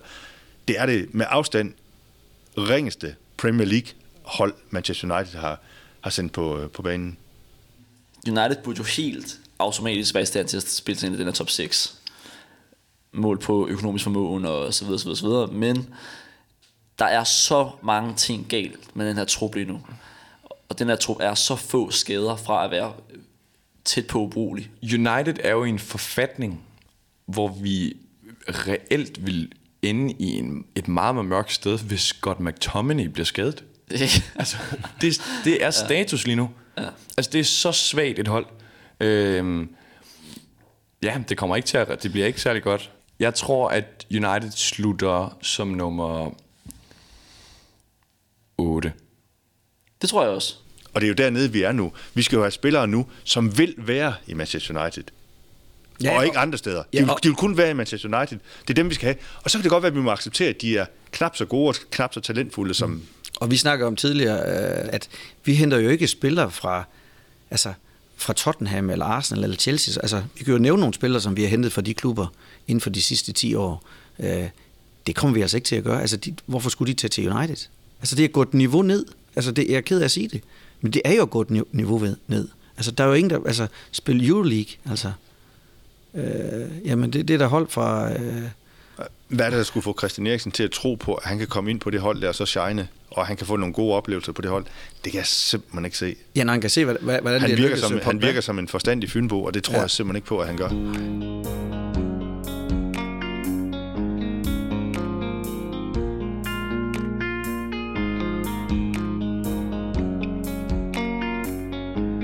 Jeg synes, øh, at for indeværende kan jeg meget godt lide, at øh, Ole Gunnar er i spidsen. Fordi at jeg synes, at han gør nogle ting rigtigt. Jeg synes, vi har lavet nogle gode handler. Jeg synes, han har været konsekvent i at få sendt nogle spillere afsted, som ikke virkede sunde for klubben. Jeg synes til dels, han siger de rigtige ting. Øh, men jeg tror på lang sigt ikke på ham. Nej, altså jeg har jo hele tiden været imod både den midlertidige ansættelse og senere fastansættelsen af Ole Gunnar, og det, øh, det er selvfølgelig Var du ikke engang med på den midlertidige? Øh, nej, fordi, nej, fordi jeg føler, at der var andre muligheder på et tidspunkt. Jeg synes ikke, der er noget, der tyder på, at Ole Gunnar Solskjaer er dygtig nok til at være træner for Manchester United. Og hvis han var en rigtig dygtig træner, så havde han ikke været træner i Molde, da jeg United skulle hente ham. Og jeg synes, det var den mest forudsigelige fejl, et Woodward kunne lave, da han fastansatte ham, fastansatte ham efter sejren i Paris. Vi har set det så mange gange i nyere øh, fodboldhistorie, hvad der kan ske. For det første, når man hiver en midlertidig træner ind efter en upopulær træner, som Mourinho jo var. Øh, og tilsvarende, hvad der så sker, når man vælger at fastansætte ham efter få gode kampe. Der sker det, at den her midlertidige effekt fuldstændig forsvinder. Det var så forudsigeligt, og det var præcis det, der skete. Fordi hvis du ser på Uniteds resultater siden øh, Solskjaer blev fastansat, uh, har det været meget, meget, meget skidt. Det har været, øh, har det ikke, det har været fjerde ringest ud af de 17 hold, ja. jo som så var Jeg har ikke lige tallene foran mig, men det er... Det mener jeg, det er. Nå, men jeg vil faktisk også sige, nu var jeg startet ud med at sige, at, øh, at Ole Gunnar Solskjaer godt kunne være den rigtige lige nu. Og det, og det er altså, fordi jeg mener, at han, han, han får os i den rigtige retning, og så må der skiftes kaptajn på et eller andet tidspunkt. Jeg vil så sige, at det, der taler meget imod Ole Gunnar Solskjaer, er, at han jo simpelthen har en taktisk negativ tilgang, negativ tilgang til spillet. Altså, i starten var det jo det der, man talte om, at sådan, oh, han satte Pogba fri, og han satte Martial fri, og sikkert de blomstrede, når de var kommet ud af Mourinhos jernklør. Men han spiller defensiv fodbold. Det gør mm. han. Og han gjorde det i Cardiff også. Mm. Altså, han er ikke den der, men, men han går sådan og prædiker lidt, at han vil spille det der 99 happy-go-lucky fodbold. Og, og der må man sige, der, der har vi trods alt lidt forbindelse til, til fortiden, fordi hvis der er noget, jeg mener, der er alt afgørende for en klub som United, så er det altså, at man spiller angrebslysten fodbold. Især hvis man vil overbevise unge mennesker om, at de også kan blive ved med at se United, fordi der er der ikke nogen ved deres fulde fem, der gider at sidde og se Manchester United lige nu. Der er jo bare ikke noget, der, der tyder på. Jeg kan ikke se, at der er nogen i vores trup, øh, nu her, som lige pludselig springer ud og bliver de ledere, eller den leder, som vi har brug for i den her situation, altså, de findes ikke. Altså, vi har et anstændigt forsvar. En god målmand, øh, som så heller ikke er så god, som han faktisk som han har været. Øh, men vi, vi fik brugt rigtig mange millioner på at hente en, en, en rigtig dygtig forsvar, som, i, som, kan, som kan holde sammen på noget. Men that's it. Vi har ikke noget længere. Så kunne Paul Pogba måske have været der. Men altså, vi har ingen angreb. Vi har ingen, der kan score mål. Øh, Rashford skal være vores angriber. Jamen, hvad laver altså... Vi er en kreativ folk, nej, der kan skabe chancer. Vi er bare så langt fra at have noget, der kan, der kan tale med øh, i top 8 lige nu. Øh, og når man ikke kan være med i top 8, så kan alt jo ske. Det ved det har man jo set talrige eksempler på. Nu snakker vi om Pogba. Jeg synes lige så godt, vi kan, vi kan lave kottet og så komme af med ham. Jeg, jeg er også faktisk lidt ved at være der med Martial. Martial synes jeg heller ikke, der, der ligner en spiller, som, som har hjertet med, og som, som vil være i Manchester United for enhver pris, som, som kun vil være i Manchester United, fordi vi skal have spillere, som kun vil være i Manchester United. Og det synes jeg ikke, Martial han, han ligner. Han, det må ikke gøre alt for ondt, og det må... Nej, det, det må han slår ved ah, så, Nå, og det passer ikke sådan to gamle så som os. Altså. Så er jeg vist lige skadet lidt længere i dag, altså i stedet for ja. at, nej, jeg er vist ikke helt klar nu, lad mig lige sidde over igen, for så, så kan jeg sidde derhjemme og, og hygge mig øh, med min familie. Så jeg synes ikke, ah, jeg synes, jeg synes, jeg er svært ved at se hans hjerte, øh, mm. der, der, der, bløder for Manchester United. Så Daniel James, synes jeg. Jo, jo, han, han har, har hjertet. Så spørgsmålet, om han, han har kvaliteterne, nok, ja. om, om, om han er dygtig nok. Altså, om, han har den der øh, hurtighed der på de første meter, og sådan, men er han, er han dygtig nok? Er han, jeg synes, de er ved at have læst ja. ham også. Altså. Men han mangler jo også, altså sådan en som ham skulle jo, og kan jo måske for alvor først blomstre, hvis, han har, hvis holdet omkring ham fungerer. Og det er jo det, der er problemet for alle de her spillere. Det er jo, at det fungerer ikke. Og så har man jo set rigtig, rigtig mange dygtige spillere. Jamen, hvis enheden ikke fungerer, hvis der ikke er en klar spillestil, hvad er Uniteds spillestil? Hvad, hvad, hvad, hvad, hvad er det, vi, hvad træner vi imod? Altså, den, den linje har man svært ved at se. Øh, vi, vi havde et tydeligt DNA i 90'erne og i 0'erne, øh, og, og, altså under Ferguson, men vi har ikke noget, der er tydeligt nu. Altså, Nej, jeg kan simpelthen ikke det, se... Det, det, jeg kan man kan simpelthen ikke se en linje i... Jeg kan ikke rigtig se sådan med mine fodboldfaglige... Defensivt, offensivt. Fodboldfaglige briller. Jeg kan ikke rigtig se, hvordan er det egentlig, vi spiller? Hvordan er det egentlig, vi gerne vil nå frem til at skabe en målchance? Det kan jeg simpelthen ikke se. Jeg kan ikke se, der er nogen øh, sådan øh, overordnet plan, strategi for, sådan her gør vi, drenge, så skaber vi en målchance. Det, jeg, jeg kan simpelthen ikke se det. Men det er, fordi jeg aner vi... simpelthen ikke, hvordan det er, vi spiller. Men, men det er jo klart, vi famler jo, og vi famler efter resultater, og det har vi gjort igennem en x antal øh, managers, og en kæmpe udskiftning i vores øh, spillertrup øh, de sidste mange år. Så hvem er egentlig dem, som, som skal bære det? Altså, de, de, de findes ikke. Øh, så, altså, de gode hold, vi havde, jamen det var fordi, der var en kerne af måske 8, 9, 10 spillere, som spillede rigtig meget, og de spillede rigtig meget de der pladser. Så hvis, hvis man går ud fra, at at, at man bliver bedre ved at træne sammen, og man bliver bedre ved at spille kampe sammen, jamen, så bliver man god. Men lige i øjeblikket, der har vi ikke tiden, og vi har ikke hold, og, vi, altså, og det er ikke fordi, vi har skader, men vi famler bare efter den rigtige løsning.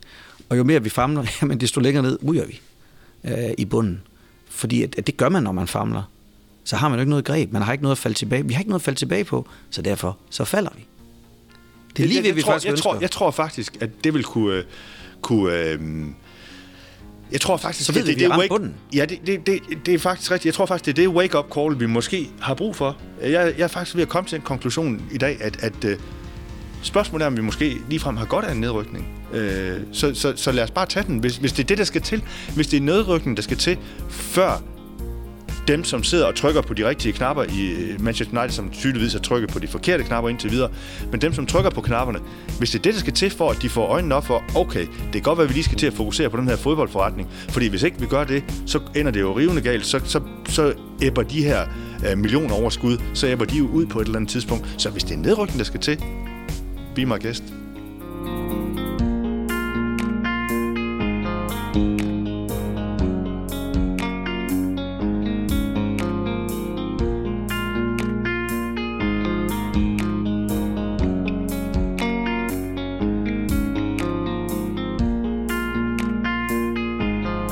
Kommercielle og den økonomiske platform er så god at bygge videre fra, at det vil kræve et helt nyt niveau af inkompetence. Det siger ikke så lidt i forhold til, hvordan klubben har været drevet de, de seneste år. Altså, øh, så, så det tror jeg ikke på. Men, øh, og, Jamen, og, altså, hvis man ser, hvor, hvor ringe de nederste seks hold i Premier League. Altså, det kommer ikke til at ske. Jo flere år du ikke er Champions League, jo, jo sværere bliver den platform, jeg talte om før også bare. Altså, øh, og så, så er det klart, at pilen peger en vej, fordi lige nu, ah, omvendt kan man også sige, er det, er det en økonomisk nedgang, som jeg jo ikke rigtig har lidt under endnu, er det det, der gør, at man sætter sig ned og siger, okay, vi er nødt til at gribe det her mere strategisk an. Vi bliver nødt til at være smartere. Vi bliver nødt til at være lidt klogere på andre parametre end de andre klubber. Altså, det kan også være det, der gør, at skuden på de vinder. Altså, men det er meget hypotetisk. Ja, jeg, er- jeg er yderst svært ved at se United spille i andre rækker end Premier League. Øhm, der kommer 75.000 på, på stadion hver gang. Det er en kæmpe indtægt i sig selv. Øh, og hvis man skal være en lille smule kynisk, så øh, kommer man altså langt med en stor pengepunkt. Så er det godt ske, at man køber hele helvede helvedes til nogle gange. Men det, det bliver ikke så ringe, at vi overhovedet kommer til at tale om øh, championship. Det kan også vise sig, at Solskjaer, han er øh, messias, men det, og det, det, ved, vi- det er han måske nok ikke. Men, men det er mere sådan, at fodbold vil jo altid være et, et, et spil øh, om held, blandt andet. Og vi kan da godt ramme den lige i røven, tilfældigvis. Men det er bare, jeg, jeg, jeg mener bare, at det er vigtigt at have for øje, at det ikke bare løses ved, at man hyrer en sportsdirektør. Fordi det, den ansættelse kan godt nok også gå meget galt. Men, men det man skal huske med United, og som giver grund til optimisme på den sportslige front, om ikke andet, det er det her med, at der, der er få klubber i verden, der har så gode forudsætninger for at skabe et stort hold. Altså, der er mange penge, der er en god økonomi, der er et stort, velfungerende stadion, der er en fantastisk historik, der er en enorm fanbase. Mulighederne for, at United bliver en stor klub på banen igen, er til stede, også på den korte bane, fordi netop forudsætningerne i klubben er så gode. Der er så mange penge at gøre godt med stadig. Øh, der er en så stærk historie, der er en så god fortælling omkring, hvad United er. Øh, så, så forudsætningerne for, for at gøre United en stor klub er rigtig god. Jeg synes også, jeg begynder at identificere nogle ting omkring ledelsen i klubben, som er mere rigtigt, end mm. det vi har set de sidste fem år. Øh, altså noget med, hvordan man rekrutterer spillere. Lad os bare sige, de tre spillere, der er blevet rekrutteret i år, har jo alle tre været sådan på den gode side af godkendt. Ja, og, og ikke mindst virkelig, virkelig lidt kommercielle. Ja, og meget velovervejede navne, ja. Altså Harry Maguire og Wan Bissaka og, og Daniel James. Som på en eller anden måde tyder på, at der måske er, er kommet en vis anerkendelse i klubben af, at det er ikke kun box office navne, der sikrer os trofæer, eller det er nok netop ikke box office navne, der sikrer os trofæer. Og dem, der vil til United, det er nok ikke dem, der er gode nok lige nu. Øh, United skal også hente nogle af verdens bedste fodboldspillere for at blive Ja, mestre. nej, selvfølgelig, prøv- selvfølgelig skal vi det. Det er jeg fuldstændig med på. Når jeg siger box office navn, så mener jeg sådan som Bastian Schweinsteiger, eller Falcao, Eller Falcao. eller, eller, eller Alexis Sanchez. Navne, som alle kender, yes. men som ikke har det fornødne niveau. Nej. Øh, Men vi må godt stadigvæk kende gode spillere. Selvom de, det må ikke- vi godt. Selvom de meget boykotte gerne, fans. meget gerne. Meget gerne. Vi kunne for eksempel have hentet, øh, The Athletic skrev jo meget interessant om det her med, med Joao Felix i, i løbet af, ja. af sommeren her, som ikke kom til klubben, men som blev meget fundet for let, fordi han antageligt ikke havde fysikken til at spille Premier League. Altså jeg ved simpelthen ikke, hvornår den pointe stammer fra, men det er ikke fra det her årti i hvert fald. Altså, Men Magnus, hvad siger vi til en konkret plan for succes? Vi hyrer Pochettino næste sommer, henter Luis Campos ind som ja. sportsdirektør, og så kører det. og så kører det bare, men det er jo spørgsmålet. Hvad? Det er jo spørgsmålet. Campos er jo øh, Monaco. Mo- tidligere. Monaco, han er vist et lille nu, er han ikke? Nu skal jeg ikke, jeg han ikke sige noget forkert. Jamen, han er, tror, jo, han er. nu. Han er lille nu. Gjort det enormt gjort, godt der også. Tjener penge derudaf. Altså, han er jo han er virkelig dygtig. Pochettino, dygtig mand også. Ja. Hvornår får United succes? Det gør vi så Ja, her. jamen, jamen, ja, og det er jo så det. Altså, men United er stadig, hvis vi kigger på truppen, er United stadig en del tilføjelser fra at være der, hvor, at, øh, ja, hvor man kan måle sig med Liverpool og Manchester City. Det må man også bare konstatere. Altså, så, Omvendt skal vi jo også lige give noget kredit til Jürgen Klopp, fordi hvis man sammenligner Liverpool og Uniteds trup spiller for spiller, så er der jo kæmpe forskel på flere positioner, men han får eddermame også meget ud af det, Jürgen Klopp. Det og det er jo helt- også en anke, vi har mod Solskjaer, og også Ja. en anke, vi havde mod Mourinho, der står også stadigvæk tilbage, hvor dygtige mange af spillerne er i United, fordi man, man ved det faktisk ikke helt. For det virker gudhjælpende, som om de underpresterer hele bundet. yes. Det er det, der virkelig har manglet. Det er en helt basal ting, der har manglet i United. Det er en manager, der gør enkelte spillere bedre. Hvor ofte har vi set en United-manager lave det, som Jürgen Klopp har lavet med Andy Robertson, for eksempel. Øh, eller med Jordan Henderson, eller sådan det der med at lave et hold, hvor at der bare er adskillige spillere, hvor man siger, hvis man satte ham ud af det hold, så vil han i virkeligheden spille på et langt lavere niveau. Ja. Man har det nærmest omvendt med United. Hvis man satte alle mulige United-spillere ind i en anden kontekst, så ville de præstere langt bedre, end de gjorde. Og det er det, der helt grundlæggende mangler, det er bare lidt at sagt gjort, det er en træner, der gør spillerne bedre, end de er.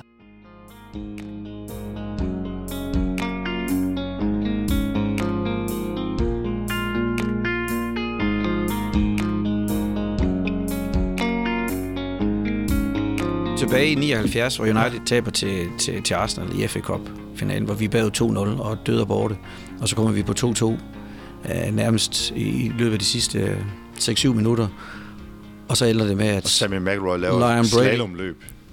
Og, ja, og udligner ja, ja, til 2-2. Ja. Og så scorer de nærmest på, på, på, på opgiver sparket. Han har sagt, at den bliver spillet ud på venstre kant, og Lion Brady går, går til baglinjen og laver et cross til, til Alan Sunderland, sådan krølhøjet mikrofonhårs type, der, der hætter den ind. Altså, jeg var helt ødelagt. Jeg var 12 år. Jeg, jeg har aldrig oplevet noget, der var så slemt. Nej, det var også øh, det var, det var voldsomt. Jeg sad og så den øh, i stuen i, i Lamviv hos mine forældre, og jeg kan huske lige det, Arsenal scorer der. Vi har jo lige, vi har jo lige udlignet til 2-2, og så, så går de jo op på næste angreb stort set og scorer der i overtiden øh, til, øh, til 3-2. Og lige det, der kommer min mor ind i, i stuen og siger, at ja, så kan vi godt spise, siger hun så. Jamen, det er også rimer. Og, og så vil jeg ikke, så vil jeg ikke uh, referere, hvad min far og jeg sagde til hende, men det er endte i hvert fald med, med krise i familien uh, den lørdag aften, og vi skulle ikke have noget at spise. Uh, så... Uh, og det var det, der, vi gik, det var jo fysisk. Vi gik altså, i seng. Vi fik det fysisk dårligt. Ja, men altså, og, og det vil vi faktisk snakke om nogle gange her de sidste, det sidste lange stykke tid, at den, den fysiske oplevelse, vi havde der, den, den er ved at vende tilbage. Altså, og, og nu er man så gammel, som man er, men det at begynde at have det så dårligt igen, altså når United spiller eller har tabt, altså det, det er åbenbart noget, man ikke, øh, man ikke vokser fra. Ja, altså, vi har jo også talt om, du og jeg, at vi måske skal til at holde op med at se kampene ja. nu. Altså fordi vi det er så, ja. så sølle en tilstand nu, at... Og en farlig alder. Og en farlig alder. men det gør jo ikke... Det, lige nu, øh, og det har ikke noget med vores kærlighed øh, til United at gøre, for den, den, den vil altid være der, den vil altid være kæmpestor. Men lige nu, gør Manchester United simpelthen ikke noget godt for mig i mit liv. Altså, øh, det, jeg, jeg, jeg, bliver jo, jeg bliver jo dårligt tilpas øh, af at se deres kampe. Jeg bliver jo, jeg bliver jo øh, alt bliver jo gråt øh, inden i mig. Altså, øh, ud over mit hår er også øh, efterhånden gråt. Jamen, så, så, så bliver alt indvendigt også gråt, synes jeg. Fordi de giver mig simpelthen ikke nogen, nogen, nogen glæde, ikke nogen, øh, nogen oplevelser, øh, som, som der er ved at samle på lige nu. Øh. Jeg, jeg, jeg tit tænkt på at de sidste år, om jeg skulle have gjort ligesom min, min gode ven Anders øh, som jo var ham, der hævde ting ned fra, fra Hessian-tapetet og, og gik i seng kl. kvart i seks, hvis United havde tabt. Han, han, han valgte for nogle år tilbage, og, øh, og en del år tilbage, faktisk mens United var begyndt at vinde, at jeg lægger det på hylden. Det, altså, jeg, jeg kan simpelthen ikke... Øh, jeg, altså, jeg, jeg, jeg går for højt op, og jeg, jeg lander for dybt nede, så jeg tror, han er sådan parkeret det et sted, hvor han sådan i dag, når jeg snakker med ham, ikke er, har det sådan helt lige så tæt på livet, som, som, som det er for Dan og jeg. Og nogle gange så ville jeg næsten ønske, at jeg kunne sådan have parkeret den lidt øh, til de her dårlige stunder, fordi at jeg, jeg, jeg bilder mig selv ind, at jeg, ah, når det kommer til weekend, så går jeg ikke op i det. Men, men det gør jeg. Altså, det, det, det sætter sig. Øh, før, under og efter. Hvis vi tager kampen mod Newcastle, der, der valgte jeg at gå op øh, øh, og, og, og, og spille lidt fodbold med min søn i stedet for, som også er blevet hardcore United-fan, sjovt nok. Og, og han gav faktisk, da jeg sagde Stakkels til ham, Albert. ja, Stakkels Albert, at da vi kom bag 1-0, så sagde jeg det til ham, så sagde nej far, det er løgn. Så, det er rigtigt, vi er bag 1-0. Jamen, så sagde han, det er fuldstændig ligesom, man mister alt lykke ind i sig. Så jeg er også lidt bange for, at det, jeg har simpelthen plantet noget, der er for voldsomt i ham. I, i de her år, hvor han jo øh, kommer til at opleve, hvor svært det er at være United-fan. Ja, jeg kommer jo aldrig til at holde op med at, at elske Manchester United. Jeg kommer heller aldrig til at holde op med sådan at, at, at se deres kampe. Men det er ikke sådan, at jeg, øh, hvis nu jeg skal noget andet til en dag, hvor Manchester United skal spille en kamp, så er det ikke sådan, at, øh, at jeg ikke kan det andet. Øh, det var det jo, øh, eller United har overrulet alt øh, andet, synes jeg dybest set i mit liv indtil, indtil nu her. Og nu er jeg begyndt at få det sådan, at jeg tænker, jamen er det det værd? Altså, er, er det en relation, der er god for dig? Øh, øh, lige nu. Og det er jo ikke noget med at så sige, jamen, så er man kun med, når det går godt og så videre. Nej, fordi vi har også, vi har også været der i 70'erne og 80'erne, hvor det bestemt ikke gik godt. Øh, og lige nu, så, så, øh, så er der måske også bare, så, så skal jeg måske også bare nå andre ting i mit liv, altså, øh, end, end at sidde der og, og, og spille to timer. Øh, er, er det virkelig det værd? Øh, det, det, det spørgsmål stiller jeg mig selv, og så jeg kryber jo hen til det der alder øh, alligevel og, og, og kigger på den. Men, øh, men spørgsmålet presser sig på. Det er jo en skillevej, klubben står ved nu, på en eller anden måde. Ikke? Altså, der, der er mange forskellige stier, der kan, der kan forfølges. Det kan både blive den negative spiral, hvor man går nedad, nedad, nedad, eller sidder helt fast i øh, midterplaceringerne, som Liverpool gjorde i mange år. Øhm, det er jo en god sammenligning, fordi man igen kunne se, der skal bare meget til at rykke ned, og så, så, så dårligt bliver Liverpool jo heller aldrig. Øh, det, det er det samme, man vil se her, tror jeg. Og så er der den mulighed, der, der er, at, at United jo bygger videre på den platform, der er øh, lige nu, og faktisk kan blive mestre inden for en overskuelig fremtid, fordi man kan sige, hvor længe er, hvor yes. længe er Guardiola i City? Altså, øh, det er også mit, altså det er helt klart der, hvor jeg, det jeg sætter min liv til. At United, altså projektet, det kommer til at tage nogle år, og det kan også være det med en anden manager. Men mens man bygger op, der vil der utvivlsomt være en, hvis ikke begge af City og Liverpool-managerne, Guardiola og Klopp, som, som til den tid er trådt ned. Øhm, Chelsea er måske kommet lidt op igen, med, men der kommer en periode for os for Liverpool og City, hvor, hvor de skal ned og vinde. Der må man jo slå til. Ja, det er spørgsmålet, om vi gør det. Altså nu, nu skal vi jo også passe på ikke at blive for negative. Ikke? Øh, hvis vi skal prøve at bare tage en lille smule ja-hat på og sådan noget også, så skal, så skal vi rejse os inden for de næste øh, 4-5 år. Øh, fordi ellers så er jeg bange for, at øh, toget er kørt. Øh, ja, det er kørt. Fordi ja, vi, vi kan jo ikke...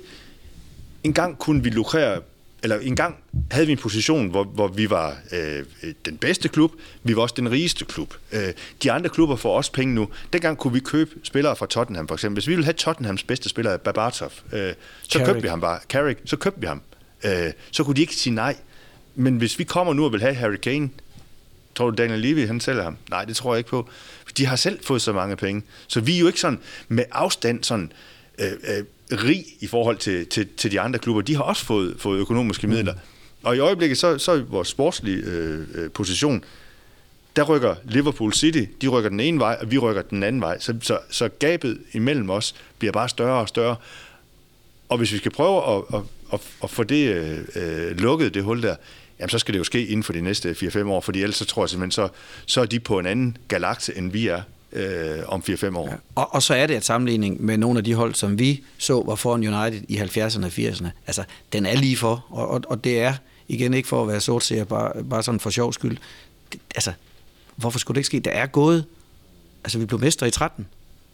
Altså, der vi er i gang med syvende sæson. Vi, vi er i gang med syvende sæson, så hvorfor skulle det ikke kunne gå 5 år, eller 10 år, eller 15 år? Og hvis de først går, jamen, så kan der komme til at gå rigtig, rigtig lang tid igen. Og så snakker vi om det, som vi oplevede, da vi var børn øh, og unge, at, at United kunne vinde en FA Cup, og så var det det, vi kunne stile efter, og komme ud i Europa og få lidt, øh, lidt ja. øh, europæisk så, kan, så kan vi måske det kan sådan, tage lang tid. Så kan vi måske Ellers. sådan næsten i bedste fald håbe, nej, i bedste fald håber vi selvfølgelig på, at vi kan komme tilbage og vinde et mesterskab igen. Men i bedste fald alligevel, så kan vi måske så håbe på, at vi bliver sådan et, et Everton-hold. Uh, undskyld Everton-fans også, men, men Everton var store der i midt-80'erne med Peter Reed og uh, Southall og så videre. Ja. Øhm, og, og, hvor de også var store på den uh, europæiske Europæisk, scene. Ja, bestemt. Der, der var de rigtig store uh, Everton. Men Everton er jo ikke, ja, undskyld igen til Everton-fans, men jeg er jo ikke sådan et kæmpe hold i, i, i engelsk fodbold. Men kan jo godt, hvis de har en god sæson, så kan de jo klemme sig ind omkring måske top 4, hvis det er en vild god sæson for Everton. Ellers så er det sådan 6, 7, 8 stykker. Øh, og så er det jo der, jeg, jeg ser sådan Manchester United måske i fremtiden, som hvis ikke det lykkes med den her operation, der hedder, at vi skal tilbage forholdsvis hurtigt, jamen så, så, så kan vi godt få sådan en Everton-position. Fordi hvem tror på egentlig, at Everton igen kommer til at vinde et engelsk mesterskab. Er der nogen af os, der tror på det sådan rigtigt? Jeg har svært ved at se mm. det. Øh. Ja, samtidig med, at vi har svært ved at se, at United overhaler klubber som Arsenal, Tottenham, Chelsea, Liverpool, City. Altså, og så skal der bare komme et enkelt hold eller to, som lige har en, en, en rigtig god sæson. Det kunne være Everton, det kunne være Wolverhampton, eller Leicester. kommer Leeds op, jamen, øh, så ved man jo aldrig, hvad der sker med nogle af de der klubber, som også har ligget og, og hensynet i mange, mange år, har været kæmpe store øh, for 30 og 40 år siden. Altså, man ved det ikke. Øh, og, og, og, så, så det er bestemt ikke urealistisk, at, at, at vi kommer til at kæmpe rigtig, rigtig længe med det. Den og mig, vi har joket med, hvor, hvor, altså, om vi når at opleve at de bliver mestre igen. Og det er vi som for nogle år tilbage, der, der, der var det bare en joke. Øh, men, men nu er det faktisk noget, vi sådan for alvor snakker om, at jamen, vi skal dele med sunde. Vi skal sørge for at holde os øh, sunde. Dan og mig, vi skal leve sundt. Vi begynder at spise ingefær. Vi begynder at spise ingefær, og, og jeg skal til deres fodbold lige om lidt. Jeg er nødt til at holde øh, kroppen i gang, fordi vi skal, vi skal leve længe, Dan. Vi skal helst blive 100. Vi skal helst blive 100, ja. Så kan det være, at vi når det.